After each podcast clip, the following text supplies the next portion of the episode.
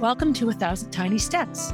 I'm Barb Higgins, and in this podcast, I'll share personal stories of great joy and tragedy and the steps that brought me there. I have become adept at tracing them backward to find the origin of an event, good or bad, that has affected my life.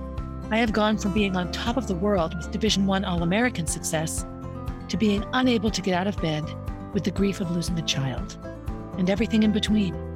I am painfully honest, which can make people uncomfortable, but discomfort brings growth, and oftentimes, tragedy brings joy. So, tie, buckle, slip on, or lace up your shoes and join me as we begin our 1,000 Tiny Steps. Hey everybody, Barb Higgins here, welcoming you to episode 62 of 1,000 Tiny Steps. For those of you looking at me, I'm wearing my Van Gogh Apple Blossoms shirt. It's not a shirt I could wear easily a couple of years ago, but I'm getting into looking at the sad parts of my life as places that I can find joy. So Van Gogh and his paintings in the Van Gogh Museum and my beautiful 6 days in Amsterdam need to be happy, need to be a good part of my life, even though they're attached to pretty negative things. I left the house this morning with 50 things to do. So it reminds me of when I first moved back to New Hampshire and I lived in Webster and I didn't live right in Concord, and I would pack every morning, everything I needed, and not come home until nighttime. And so next to me on the floor is like the workout bag and then the lunch and then the snacks and then just everything. And then my computer and all that. So the more things change, the more they stay the same, which is such a huge theme of this podcast and how life can be sometimes, how it's been for me. So picking up where I left off last episode, I'm talking about those years post-collegiate running and getting into running for Nike Boston, and then finally realizing what I need to do is start my career and look at running as something I do along with being an educator. And so the winter and spring of 1988, I'm completing my first year teaching. And as I might have mentioned before, I taught with a woman named Linda. Her classroom was next to mine, and she was the resource room teacher. And I had taken over her classroom. And halfway through the year, when it became evident that I wasn't really doing what I needed to do with some of these students, we split the jobs. So I spent 2 periods a day as the resource room teacher, and she went in and spent 2 periods a day doing some actual academic teaching. And it was a good move. I have said before, she didn't care for me. I think it had nothing to do with me. I don't think it mattered who that person was. She felt very much taken out of her job. And I think it bruised her ego a bit. Again, there was no mentoring for me. It was, well, let's see what you can do. You better do it. You better do it. And it was really difficult. I had a very hard time coping with that kind of pressure and criticism. And so I did what I always do. I spent my efforts really making sure the students were happy and okay. And I had wonderful relationships with my families and the students. I remember more than one mother of those middle school kids I taught reaching out and saying, thank you so much. My son hasn't wanted to go to school in years, and he loves school now. Whether or not I was helping them memorize their multiplication facts or state capitals, they enjoyed being in the building. And that's a huge piece of what makes any child able to learn anything, is that they're comfortable and happy. And that was something I was pretty proud of. So the school year sort of went along without incident, but it became clear as the months went on that I needed to be teaching somewhere else. And when spring came, and there was all that ability to move around and take different teaching jobs in your district, I was offered the chance, or actually suggested by my supervisor, Mr. McCardle, to teach at an elementary school that was nearby. And so I did. I changed from a middle school teacher to an elementary school special ed teacher. Special ed in Massachusetts is organized much better than it is in New Hampshire. In New Hampshire, everything is a label. You have to fit a label to receive services. In Massachusetts, it's how much time you need help fitting in and doing what you needed to do. Unless you were tested and identified with different types of learning issues. Maybe your issues were emotional. Maybe they were learning disabilities. Maybe they were speech. You didn't have an identification. That isn't what got you services. What got you services was how much time you needed to succeed. So it was much better, and built into every special education teacher's schedule was an afternoon a week off. So I taught 4.5 days. And that afternoon was when I could schedule meetings, when I could do testing, when I could catch up on my paperwork. It really took care of special ed teachers in a way that New Hampshire just doesn't. And I apologize, New Hampshire, but you don't. Maybe it's different now, but in the mid 80s, when I was first teaching, and special ed was really just coming into its own as a new thing. Kids aren't just stupid or all these horrible names we used to identify children who are different. There were really things going on and support necessary, and everyone could improve. This was prior to inclusion as well. So if you did have an issue, Like I know at this time, Concord had a school called the Moral School, and it was where a lot of special ed students went and a lot of special classes were held. That faded away and phased out as I was getting into teaching, and students with disabilities and neurological issues and IQ differences and all of that were kept in their neighborhood schools, which is where they should be. That's where their friends are, and that's where they should learn and all of that. So as I marched through the spring, it was relatively uneventful. I don't have a lot of strong memories anywhere. I don't have a lot of strong running memories. I know that I was healthy. Nothing was injured on me as of yet. In 1988, I was doing my best to balance the life of who am I involved with? Am I dating Seb? Do I still love David? Do I date nobody for a while? And I had some pretty serious and some pretty scary experiences in that spring, relationship-wise. It was a difficult tightrope to walk.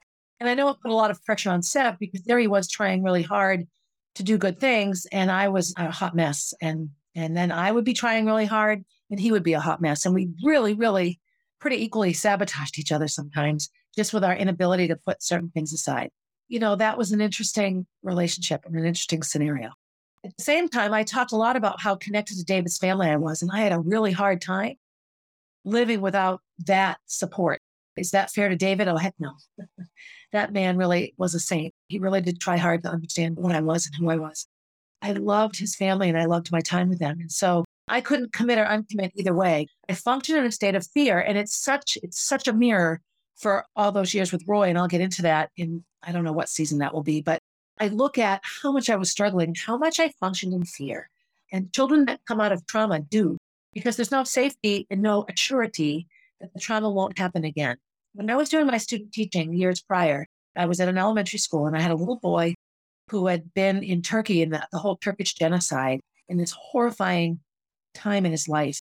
We got up to share. I was doing a little sort of social group and we were sharing things that scared us.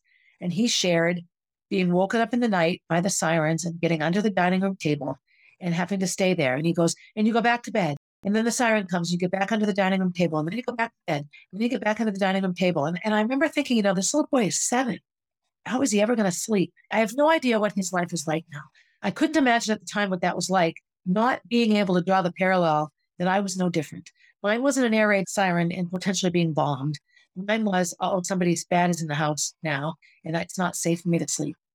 And never knowing, sometimes if I went to sleep too early, I might not know who showed up or left after I was asleep. So there really was no safe way for me to fall asleep my entire life. And those basic needs and basic patterns, your brain gets wired a certain way. Neurologically speaking, we are mysteries. And I look forward to the day that mental illness, all the mental illnesses and all the things that we describe and identify as a disorder or a problem will be connected to actual physical scientific activity in our brain. We can stop judging people so much over what they do and how they behave based on what's going on in their heads. So the spring of 1988, I completed teaching at Joyce Middle School and was given a job at an elementary school, as I said. So the summer of 88, again, I don't have super strong memories of it. I worked at a running camp at Brandeis, went to Switzerland again with Martha and Seb again to did another running camp at Switzerland. This time we traveled to Liechtenstein. I didn't run the race this year. The year prior, I had run it. It's an 18-mile race called the Long Vosserlauf. That means land, water, run. I had another amazing time there. Job-wise, I think I was filling in a bit for USA Track and Field. Martha still worked there full-time, working at the magazine a little bit. Martha and I did a series in that magazine where we went around and we had like a column on the back. We would write about different things. I remember we did an article on diners, places to eat, the Pig and Whistle Diner. I love diners, you know, train car diners of old. Those are amazing restaurants that I really, really miss in our modern technology. There are still some out there and they're wonderful. There was one in Concord called Louis Diner that is gone and it makes me sad. It was just sort of more of the same. I had the stability of a full-time job and I had financial stability. I was able to pay my bills. I'm not good with money. To this day, I'm not good with money. I spent like an hour yesterday with a friend of mine helping me organize my finances because I just, you know, if I have $50, I can live on $50. If I have $500, I live on $500. It needs to be analyzed and taken care of. The summer of 88 was, you know, pretty much like any other summer. And I also know that it was a summer of pretty intensive partying and pretty intensive uncertainty around Seb and what worked for us and what didn't work for us and what might be happening in the future. So the fall of 1988, I start teaching at Clap Elementary School, the LAPP. So in Woburn, they put the word "the" in front of schools, and it's a habit that I got into. You know, in Concord, we don't say the Christa McAuliffe School. We just say Christa McAuliffe School or CMS. But they put the, so it was the Joyce was the middle school I worked at, you know, the Clap. In the 1970s, the Clap was a slang term for an STD. And so all of us older teachers got a kick out of that because not even the older ones, just because it was funny. And, you know, the Clap, yeah, I go to the Clap Elementary School. It was across from Horn Pond, which was a beautiful little area in Woburn with trails and such. It was nice. So looking out the front windows of that school, you had a nice view. You looked out the back and you had the playground, which was also a good view, but playgrounds were concrete back then. It was just asphalt, you know, with painted lines for kickball and foursquare and such like that. I began that job. I remember the T-shirts that the mascot was an eagle, so eagle soar. And so a little kid had drawn this beautiful picture and it would soar with the Clap, S-O-A-R, soar. Of course, that's a double meaning. I think you had an STD, it might be sore. So we had a lot of joking around about that school. And I share it just because I just remember thinking how funny it was. And this was also a time in my life that I straddled feeling like I was still the student or the child. I would sit in the teacher's room and sort of feel like I was with my parents or my bosses. You know, granted, the principal is the boss, but she didn't come in and eat in the teacher's room much. When she did, nobody talked about anything. She was tough. Her name was Alice Hinchy. The kids call her the Hinch Bowl. It comes from the Trunchbull, which is a book, Matilda, by Roald Dahl. The principal in that book was terrifying. So anyway, I had a rough start. So in my job at the middle school, my issue had been Linda, the woman that just didn't like me. And we had very different personality styles. She was very rigid and black and white. And so was Alice Hinchy. And she did not like my la-la-la, how nice I was to the students and my very, very, very artistically based, emotionally based style of teaching. She wanted rigid, structured plans. And I could write out lesson plans, but if I wrote a plan and it didn't work, I wouldn't stick to the plan because it wasn't working. I would realize the plan isn't effective for what I have in front of me. I'm going to switch, and I would switch up. So when she would come to watch me, she didn't like it because, well, you said you were going to teach this and you didn't. And I said, well, writing the lesson, I didn't know that this little student had just gotten yelled at and this little student doesn't feel good. Doesn't make sense to do that. So I took an activity that would be more fun that would teach the same thing. She just didn't appreciate that fluid nature of teaching. And then my room was right next to the main office at that time. She could just listen in to everything I did. She didn't like any of it. So partway through the year, I got moved to a different classroom. They were sort of consolidating all the special services into one room instead of all these little rooms, which was wonderful. So now I was in a classroom-sized room, so I had a corner of it. And then the speech and language pathologist was there, and the Title I person was there, and the occupational, all the specialists were in one room, which was great for us. But I think sometimes we're easily identified as kids that needed extra help. And in the mid-'80s, special ed wasn't significant enough to make those kids feel better. And so I spent a lot of time being a cool teacher so that these kids could go, yeah, I get to do this against. So I had to do a lot of duties, recess duty and things like this. And so I was always, when I went out, always very active with the kids playing. I would pitch kickball. I would do foursquare and always be the one that, and they would fight over who got to serve. So I would serve. And then we'd rotate through that way. And it was a lot of fun. I had a really good time at recess. And what that did was it solidified my position in the school as a teacher that all the kids wish they could have. Did it feed my ego? Absolutely. So one of the things I did, there was a fourth grade teacher named Judy Giomino, and she was a hot ticket. It's Italian as the day is long. And she put on this Christmas show. She would do this Christmas show. And so she said, do you want to choreograph an act? I had done the kick line at the middle school. My spring semester at Joyce Middle School, there was a talent show, like a variety show at the end of the year. I did the seventh grade dance line. And we danced to the song We Go Together from Grease. And so I did poodle, half the girls in poodle skirts, looking like the good Sandy, and then half the girls in like black spandex and faux leather, looking like the new Sandy that falls in love with John Travolta when he's in his little leather sweater. So the song was the Grease song, Go Together. I did a really good job. I'm a good choreographer. And so Judy had seen that show and she goes, oh, would you help me? I always do a song with fourth graders. And so I got a bunch of fourth graders together. And there's a song by the Waitresses called Christmas Wrapping. And it's a whole song about, you know what, forget it. I'm not doing Christmas this year. And the singer tells a story about meeting a guy and running into him several times throughout the course of the year and never quite getting together. And Christmas comes and forget it. I'm just going to do it myself. And she forgets something and goes to a store and runs into the guy. And they do Christmas together. And it's a really, really fun song with a really catchy beat. It's by the Waitresses, Christmas Wrapping. And so I had the kids with sunglasses and Santa hats and the horn music came on. They came out and danced with the horns. It was amazing and wonderful, but it wasn't traditional. It wasn't through a traditional Christmas carol. And I remember the audience loved it. They were clapping and cheering. And then we were looking over at the hunchbull, and she was just angry, livid. She hated it. She just had no room in her heart for that show. She couldn't stand it. And I remember afterwards, she scolded me. That was completely inappropriate. And I just looked at her like, the kids loved it. the Christmas song, and they danced and sang, and the audience loved it. How is that wrong? But it didn't fit what she wanted. And, you know, oftentimes people like me that come from troubling, conflicting role models in their lives, adults that say one thing and do another, authority can be an issue. And it was for me. I think it still is sometimes. I just have a hard time being told what to do if I don't really understand why. And if it goes against what I believe, I need to know that it makes sense that I'm doing something I don't really want to do.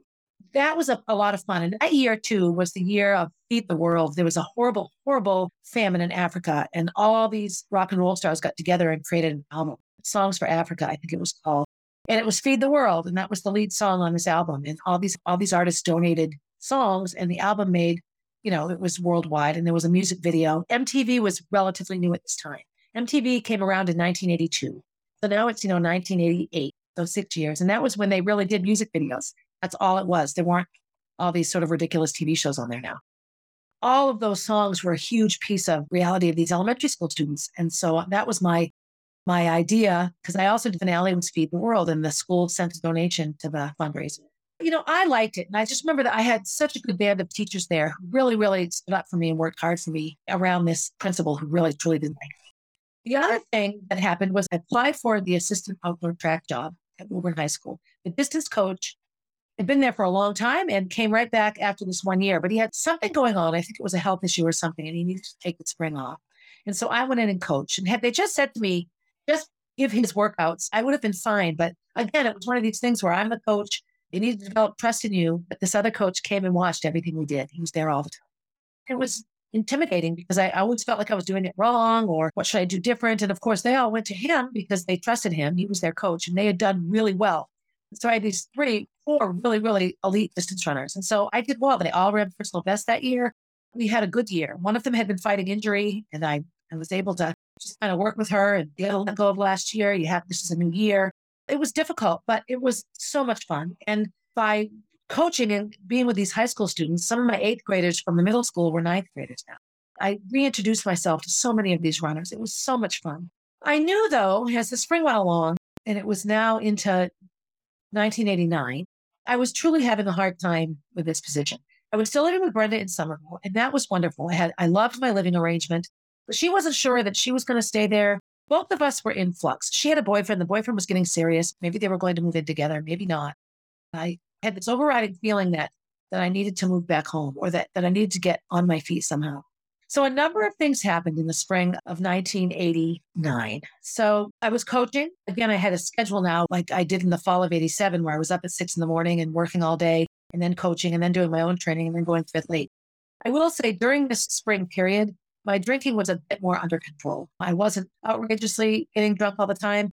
In my prior year at the middle school, there was a group of teachers there that partied pretty heavily, and actually were into pretty heavy drug use, which speaks volumes to the fact that it isn't just teenagers and college students and drug addicts that use Coke. Coke was a rich person's drug in the 80s, and I believe it remains that way.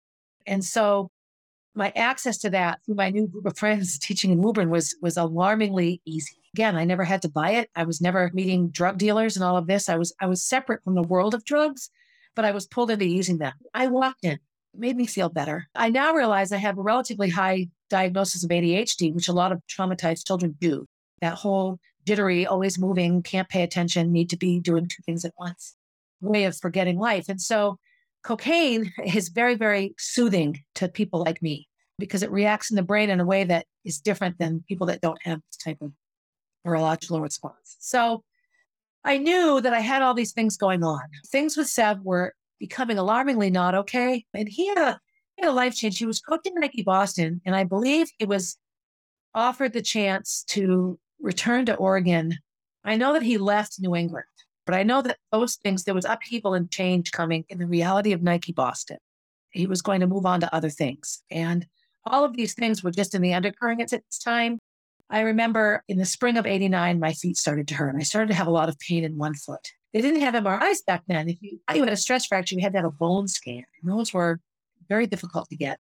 It took a long time. And my biggest memory here, which is when I really knew that I couldn't stay teaching with this particular principal in this particular reality, is I had an appointment for my foot, and it was teacher conference day. And I had met with all of my parents. I either called on the phone, I had checked with all the other teachers to see when they were meeting their students. But she was rigid. It's on your contract that you're in your classroom until 4 o'clock. And I had seen all my students. I was sitting in an empty classroom.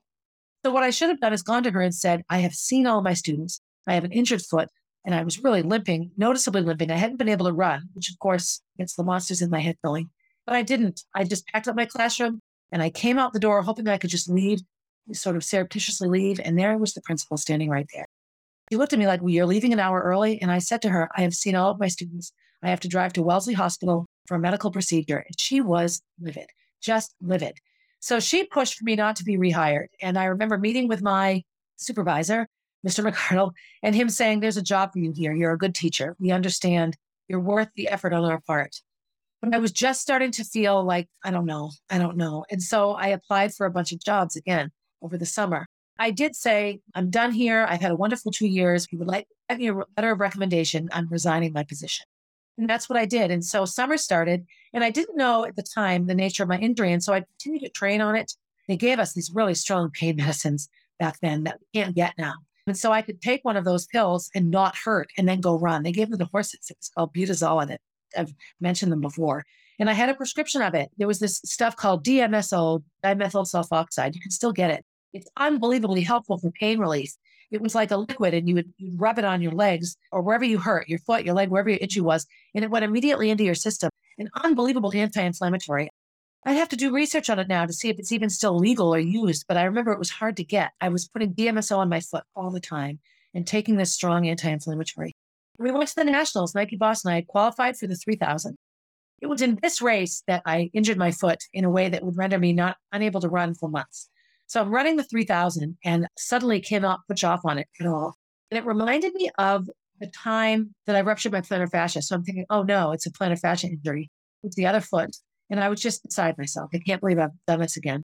And I was just devastated and I could hardly walk. I got crutches for the rest of the trip. Seb was angry at me and I don't blame him. I don't know. It was just a disaster. And so after that, I got a bone scan and you have to drink this stuff. It's like stuff that makes you glow behind screen. And sure enough, I had a stress fracture in my foot. Now, had it been like a metatarsal stress fracture, those are relatively easy to heal from. Mine was a navicular stress fracture. So the big bone on the top of your foot that all your metatarsals sort of attach into is your navicular bone. This is a really difficult bone to heal because blood flow to this area, blood flow to your feet is minimal at best. And the navicular gets hardly any at all. In this day and age, if I had a navicular stress fracture, I would go have a plasma injected into my foot. I would fill my foot with plasma. You know, there could be more healing for that bone. So I was in a boot and on crutches for 6 weeks and then in a boot walking around for 12 weeks. That summer, I was completely separated from anyone I knew in the running world. I still lived with Brenda. I had resigned my job in Woburn, but I did not yet have a job in New Hampshire, but I had made the decision to move home.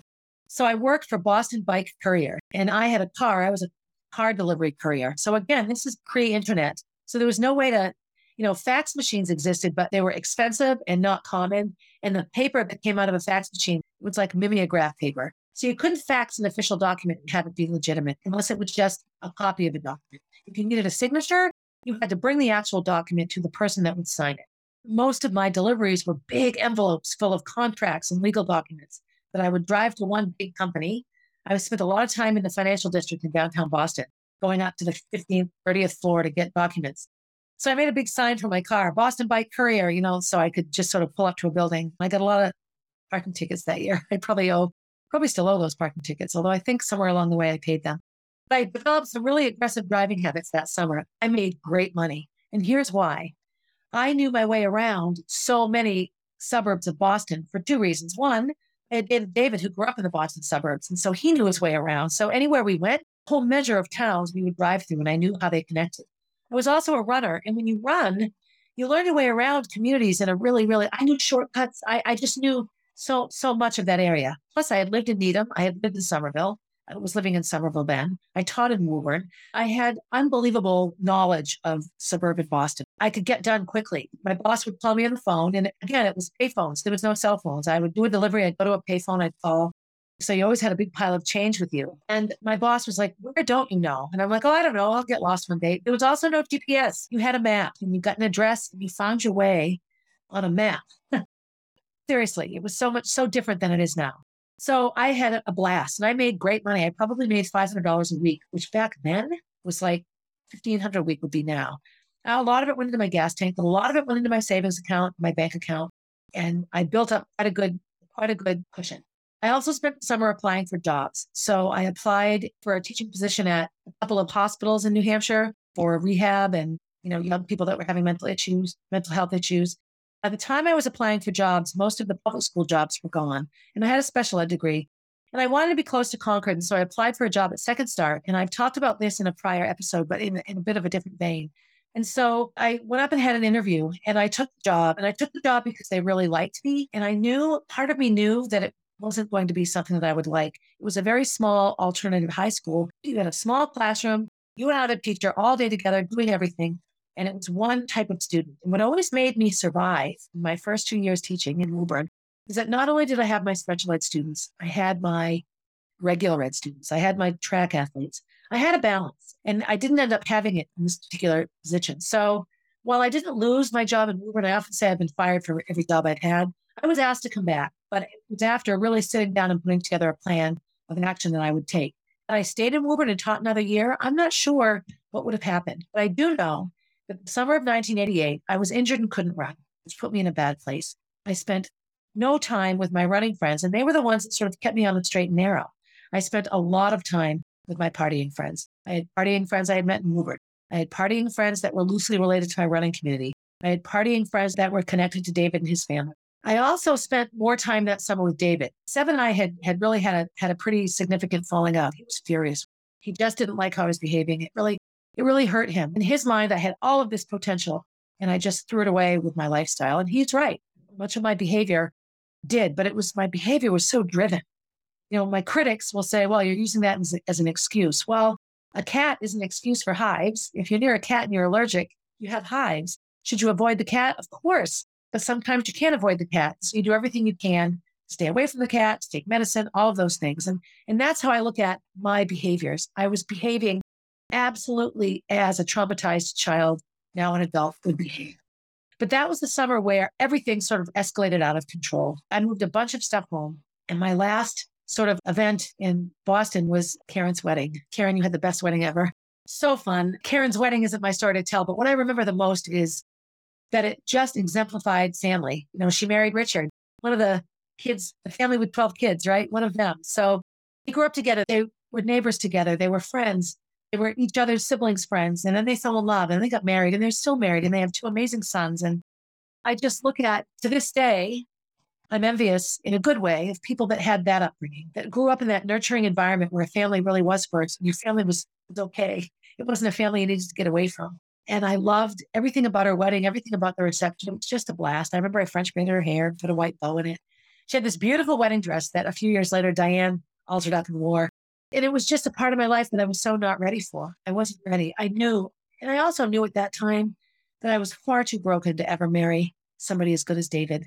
Not that the people I married weren't good, but I was years later by the time I had the guts to get married. And I just remember looking at him, all the pictures, all the cellar dwellers pictures, and everyone with a cigar in their mouth and all these traditions that they have. And, and just feeling this horrifying pit in my stomach and I could never measure up and that I didn't have it and that I needed more help than I was giving.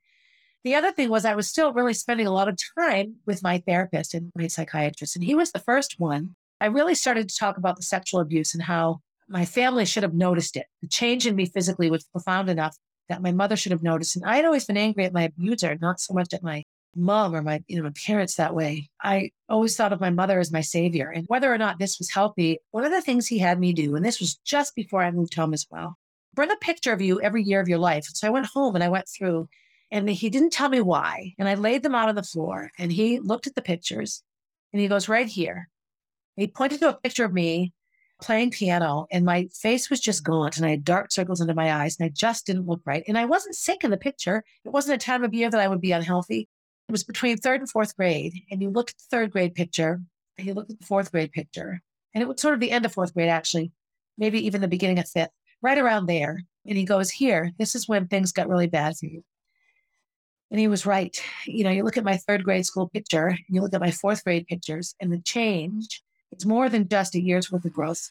It's a haunted expression that defies logic. Like, what's going on here? Now, in defense of my mother, she came from probably a more abusive household than mine, or abusive in a different way. Also received no support. Married right out of high school. You know, she came into motherhood with no training at all. Her mother was quite absent from her life. She was raised by my great-grandmother. And that whole environment was not a safe environment for her. So she came into marriage really no training on how to be a mom. And she was an amazing mom. Did she love us? Oh, very much so. And she still does. She was unprepared for the environment that she created, not on purpose, of course, coming into life, you know, not healed herself. You know, a really new area of study now is generational trauma and how not only do we pass it on with our behaviors, but DNA-wise, genetically, it's intrinsic in us. And when you're born to a traumatized mother, you inherit the trauma and you're born traumatized, even though nothing has happened to you. It's interesting and something that resonates with me and I want to look into it more. I suddenly had a very, very unhealthy relationship with my mother. It was around this time as well that I had grown quite sick of bearing the burden of my paternity. So as I said, my biological father is Tom Ritzman and not Mr. Higgins. And you know, my parents had been divorced and then they got remarried, and that all happened when I was in high school. And they had worked very hard to provide a stable home for Jonathan and Johanna. While it was a disaster in many ways, my mother worked nights and my dad was just absent. He was downstairs working on his Baha'i stuff a lot of the time. Jonathan and Johanna raised themselves, and they both struggled greatly in their early adult years with that reality and having to really figure out who they were all by themselves. And this news of biology was difficult. Who's the actual biological father and who isn't? But I got tired of the secret. Mother and Tom had told me when I was 13, thinking it would make me feel better about certain things and all. And it didn't make me feel better at all. It was a burden I had to carry. My brother Jonathan shared my biology. And now suddenly that was my secret to keep from him. And so I told him, I remember telling him, he was out of high school. It was when he was in that in-between time of life, out of high school, not sure what he was going to do next. Working in Burger King, then moving to Western Mass and working at a video store with my brother. And I told him, here's the deal. And so he wasn't a surprise to him in the sense that he had heard rumors as a child. And the rumors often centered around Johanna, you know, that she was the love child, so to speak. Johanna's actually a Higgins. I got sick of it. And so I said, you know what, we need to be honest. You know, Daddy can't spend his life thinking something that's not true. It's not my secret to keep. If you didn't want me to tell anybody, you shouldn't have told me. At that point, it hadn't made my life better. It was just a burden to carry. You know, and then I often felt like I was being overfathered by two people who didn't really have a big stake in my life in terms of what I wanted out of my life. And maybe that sounds harsh, but it was harsh. So before I moved home, I insisted that we have that conversation. And so, of course, my mother made me tell him.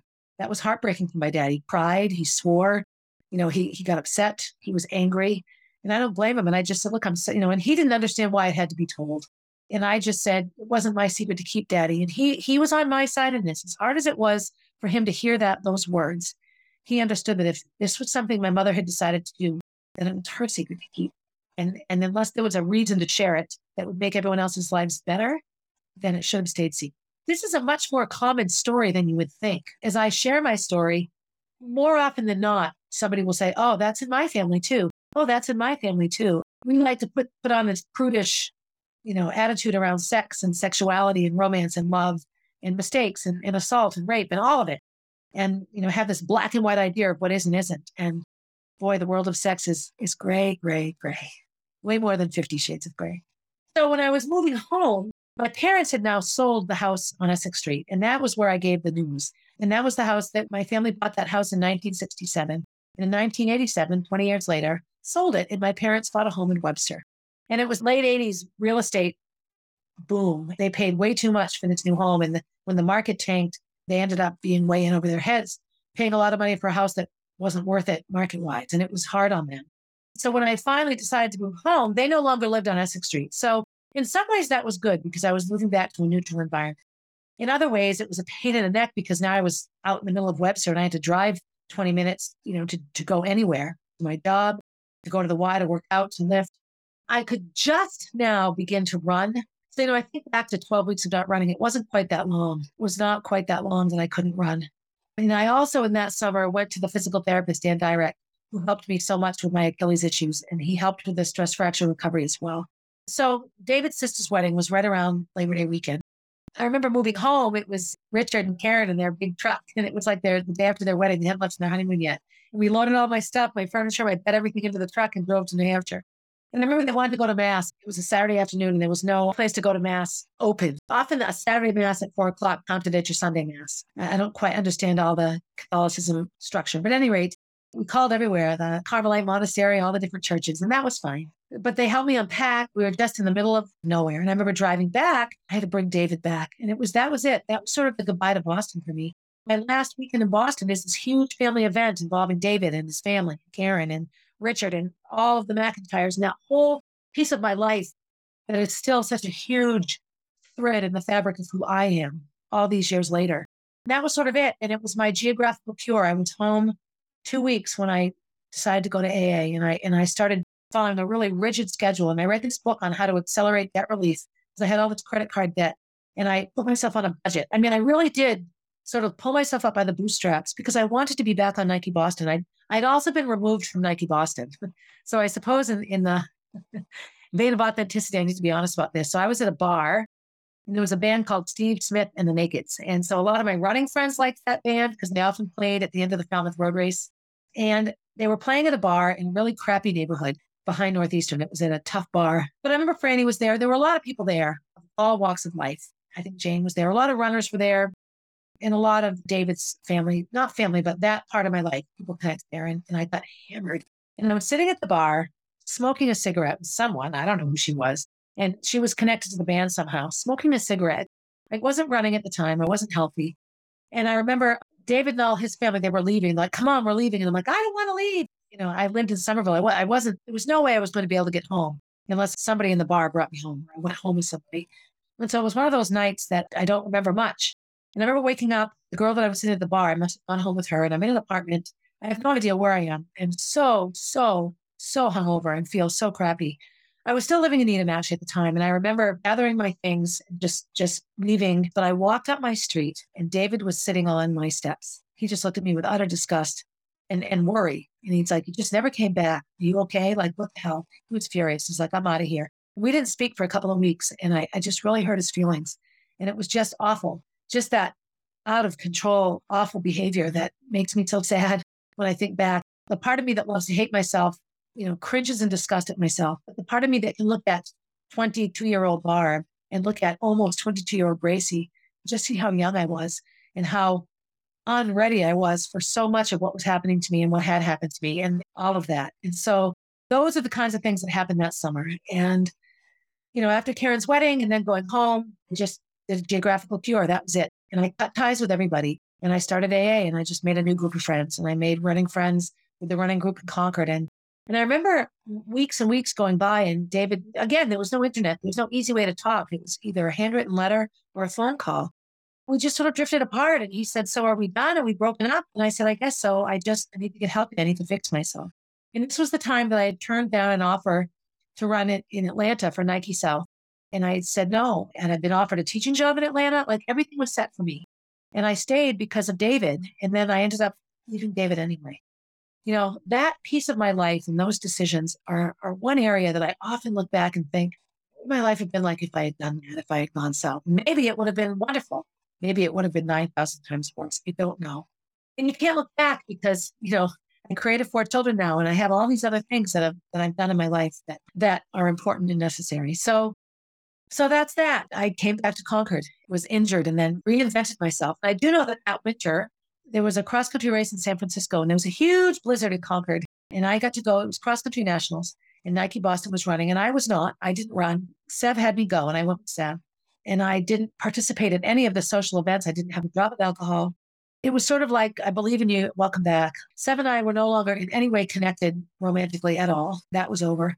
And it was a good thing. And he was on his way to other things. That was that. And I, you know, started getting into my teaching job there. Just a few months later, would end up meeting Chaz and starting that relationship and really just moving my life. So there it is, you know, leaving elementary school and going into middle school and all that I went through in middle school, dealing with the abuse and finally telling somebody what was happening and all that came from that, getting into high school and finding running, but falling in love with a teacher and beginning a relationship with a teacher.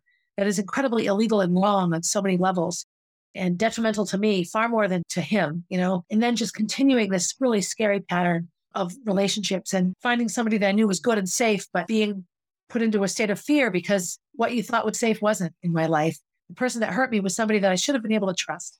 And obviously I couldn't. That messes with your mind. And so I go to college and I just continue. And now I get into living on my own and, you know, and having no way to reconcile any of what happened to me.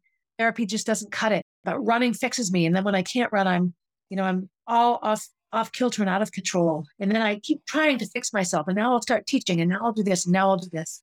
You know, and I look at my life as just always hoping the next thing will be the thing that fixes me. And really, first of all, I didn't need fixing. You know, I needed help. You know, understanding is what I needed. And as is the case with me, I could get straight A's with minimal amounts of study. And I could do really well at certain things right away. I could always balance the good with the bad. And I think oftentimes children who are abused in the way that I was learn that if you want to keep your family, you have to put up with what happens there. And what you have to learn to do is leave the house and be okay. There was a book called The Prince of Tides, and it was made into a movie. And it was about a family that had been horribly attacked by some criminals and, you know, beaten and raped, all of them, the kids, the mother, and how what they did was when their horribly abusive father came back, they acted fine. Their whole life was faking that they were fine. And of course, as adults, they all had a terrible time. There was suicide and drug use and horrible, horrible things. And I remember watching that movie and really, really, I should probably rewatch it, but it wrecked me because it just resonated so much with how I would wake up after a night of abuse and just sit at the kitchen table and be fine. Hi, mommy, you know, and just act fine, and how impossible that is. But what that set up for me anyway, you know, I'm lucky. I have a high IQ and I have a body that's suited to athletics and I like athletics. Lots of things worked in my favor so that I could function and find ways to be healthy in my life. I love music and singing. And singing is such a soothing thing for the soul. After Molly's death, I refused to let Gracie stop chorus. Gracie, you have to sing. You have to sing every day. It's just a necessity. And she did. And she danced and just connecting to music. As I moved back to Concord, I've already talked about these years and how those struggles have continued for me. This was just a crux for me. I came back home, returned home. I was a returning citizen to the city of Concord, ostensibly for a year. That was my plan, to get out of debt and to rejoin my running life away from Concord. And that just didn't happen. I really got drawn right into my hometown. So I'll stop here. This would be a logical place to end the season, since my seasons are about chunks of my life. But I'm not going to do that. I'm going to continue along with season 6, and I'm going to talk about my early childhood. So as always, do something good for yourself before you do something good for someone else. You know, breathe your oxygen. Don't forget. And thank you for listening, being a part of my life and my storytelling. And as always, have a good day, everybody. Hey, thanks for listening and for supporting 1,000 Tiny Steps. I hope you enjoyed the episode and will continue to listen. Feel free to leave a review and share my stories with your friends. Also, please reach out if you have stories to share. I love hearing from and connecting with my listeners. If you would like to know what I'll be talking about down the road, you can find me on Instagram at barb_444, on Facebook as Barb Higgins, and at my website, www.1000tinysteps.com.